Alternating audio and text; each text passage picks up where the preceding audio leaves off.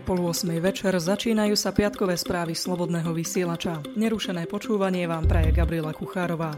Neubehol ešte ani mesiac, odkedy padlo oficiálne rozhodnutie, že nemecká automobilka BMW do Košíc nepríde. Závod ale za 1 miliardu eur s tisíckou zamestnancov napokon privíta maďarský Debrecín. Po tomto uniká východňarom ďalšia miliardová investícia, napísali na portáli HN Online. Čínske gumárne Linglong Tire, ktoré v Európe hľadali ucelený 100 hektárový pozemok pre svoju novú fabriku, namiesto Košíc zakotvia v Srbsku. Pre Srbsko sme sa rozhodli z dôvodu nízky vysokých nákladov na prácu a energie, uvádza spoločnosť vo vyhlásení. Korporácia pritom hľadala vhodnú parcelu pôvodne v strednej Európe. Hľadáčiku firmy s ročnými tržbami na úrovni 2 miliard eur boli Česko, Poľsko, Slovensko a Maďarsko. Medzi favoritov však patrili práve Košice. Číňania sa pritom museli rozhodovať rýchlo, tlačil ich totiž čas. Gumárne majú od roku 2020 svoje pneumatiky dodávať poprednej európskej automobilke z Nemecka.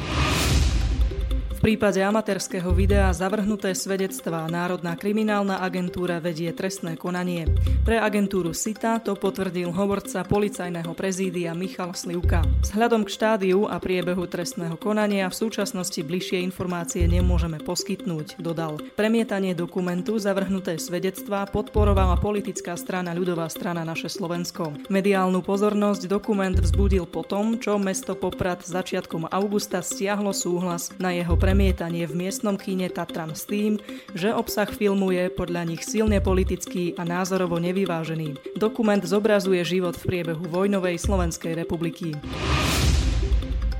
Prevádzači skúšajú rôzne spôsoby nelegálneho prevádzania cudzincov cez hranice. Tento týždeň policajti chytili pašerákov na Rogale. Informovali o tom hlavné správy. Narušenie hranice zaznamenali v obvode Maťovských Vojkoviec. Policajti hraničnej a cudzineckej polície zo Sobraniec sledovali dráhu letu a dvojmiestne Rogalo ich zaviedlo až na lúku v obci Hraň v okrese Trebišov. Tu už čakala dvojčlenná slovensko-ukrajinská posádka auta, ktorá Rogalu pomáhala bezpečne pristáť. Všetkých štyroch mužov policajti zadržali. Najskôr sa pokúsili uísť, no keď videli, že sa im to nepodarí, kládli aktívny odpor a policajti museli použiť donúcovacie prostriedky. Dvoch Ukrajincov vyšetrovateľ obvinil z prevádzačstva nedovoleného prekročenia štátnej hranice. Ukrajinskému pilotovi Rogala, ktorý pri zatýkaní kládol najväčší odpor, pre istotu zavolali záchranku a je v nemocnici. So Slovákom momentálne prebiehajú procesné úkony. Afgánca, ktorého nelegálne dostali na naše územie, v rámci readmisnej dohody vrátili na Ukrajinu. Obvineným v prípade dokázania viny hrozí trest na 3 až 8 rokov. Slovensko sa v Európskej únii vzhľadom na počet obyvateľov zaraďuje ku krajinám s najnižším počtom nakazených vírusom HIV. V posledných rokoch ale pacientov pribúda rýchlejšie ako v minulosti. Uviedol to Úrad verejného zdravotníctva. V prvom pol roku počet nakazených vírusom HIV dosiahol 1022 osôb. Prvýkrát tak od začiatku monitorovania v roku 1985 prekročil hranicu tisíc ľudí. Denník Pravda uvádza, že za obdobie od januára do konca júna pribudlo 5 52 nových prípadov. Výrazná väčšina HIV pozitívnych sú muži. Zhruba v dvoch tretinách prípadov sa nakazili homosexuálnym stykom. 70 nakazených doteraz zomrelo. Vírus HIV napáda lymfocity v krvi a v črevách, ktoré sú nevyhnutné pre imunitu. Podľa odborníkov včasným odhalením choroby a liečbou možno predísť rozvinutiu vírusu HIV v chorobu AIDS. Slovensko bolo v Lani spomedzi krajín Európskej únie 8.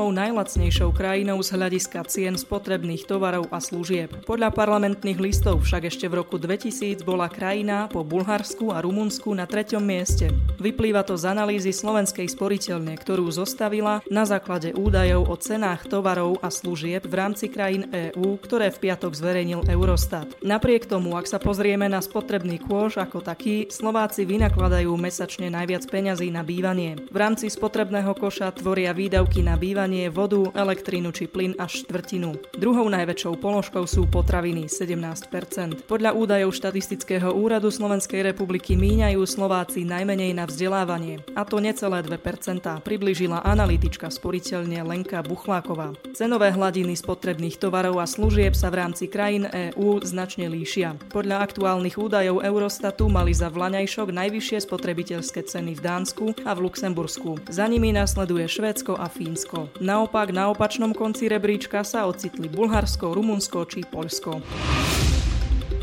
Španielsko poslalo späť do Maroka 116 migrantov, ktorí v stredu prekonali oplotenie oddelujúce Maroko od španielskej severoafrickej enklavy Ceuta. Informoval o tom denník Pravda. 6 metrov vysoké oplotenie z ostnatého drôtu sa pokúsili prekonať stovky migrantov. Na španielsku pôdu sa dostalo 118 z nich. Migranti pri týchto pokusoch poleptali kyselinou a nehaseným vápnom doved na 7 policajtov. Polícia identifikovala všetky tieto osoby a pred začatím procesu ich vyhostenia im poskytla právnu a lekárskú pomoc, čo migranti prijali. Uviedol to hovorca rezortu vnútra. Dodal, že dvom migrantom povolili v krajine zostať, keďže šlo o mladistvé osoby. Hovorca neskôr uviedol, že všetci migranti boli informovaní o tom, že majú právo v krajine požiadať o azyl, ale nikto z nich túto ponuku neprijal. Predseda Európskeho parlamentu Antonio Tajani má už dosť neochoty v prípade príjmania migrantov zo strany krajín V4. Tieto krajiny musia prevziať zodpovednosť za tento unijný problém, inak budú potrestané, povedal nekompromisne Tajani. České parlamentní listy informovali, že loď talianskej pobrežnej stráže Dicioty, ktorá je plná migrantov a kotví na Sicílii, odmieta talianská vláda pustiť do krajiny bez sľubu, že jej s nimi unijné štáty pomôžu. Podľa Tajányho takáto situácia nemusela vôbec nastať, keby krajiny EÚ schválili návrh Európskeho parlamentu na reformu dublinského systému. Toto bol kľúč k riešeniu, pretože predpokladal okamžité prerozdelenie migrantov, dodal. V súvislosti s tým potom poukázal na krajiny V4, ktoré do únie vstúpili po páde komunistických režimov. Solidarita nie je jednosmerná. Bývalé diktatúry dostali pomoc od Európy a naďalej ju príjmajú, uviedol predseda. Nemeckí policajti údajne často zabraňujú novinárom pokrývať zhromaždenia príslušníkov krajnej pravice. Podľa portálu Webnoviny to tvrdí viacero nemeckých médií, ktoré sa v tejto veci už obrátili na úrady so žiadosťou o preskúmanie týchto prípadov. Podľa viacerých novinárov pritom motiváciou policajtov nie je ochrániť bezpečnosť novinárov a ide skôr o to, že policajti s priaznivcami krajnej pravice sympatizujú. Viacero novinárov napríklad informovalo o zážitku zo Stuttgartu, kde im polícia minulý týždeň zabránila v natáčaní a fotografovaní účastníkov pochodu pravicového identitariánskeho hnutia. A keď sa naďalej dožadovali možnosti túto akciu pokrývať a argumentovali slobodou tlače, jeden z policajtov im malo známiť, že sloboda tlače je už zrušená. Ženu z amerického štátu Georgia, ktorá sa priznala k vyzradeniu tajnej americkej správy mass médiu, odsúdili vo štvrtok na vyše 5 rokov väzenia. Informoval o tom server Actuality. Reality Winnerovú odsúdil federálny sudca v meste Augusta v Georgii. Trest 63 mesiacov je v súlade s tým, čo žiadala prokuratúra. Tá označila takúto dĺžku odňatia slobody za najdlhšiu, aká bola kedy udelená za federálny zločin týkajúci sa únikov do médií. Winnerová sa na súde ospravedlnila ospravedlnila a uznala, že jej konanie bolo nesprávne. Túto 26-ročnú zmluvnú spolupracovníčku Americkej národnej bezpečnostnej agentúry alebo NSA v Lani obvinili zo skopírovania utajenej americkej správy a jej odoslania mediálnej spoločnosti prostredníctvom e-mailu. Portál uvádza, že Vinerovej zatknutie bolo oznámené v ten istý deň ako online spravodajský portál The Intercept informoval o tajnej správe NSA, o ruských hackeroch a amerických prezidentských voľbách z roku 2016. 2016.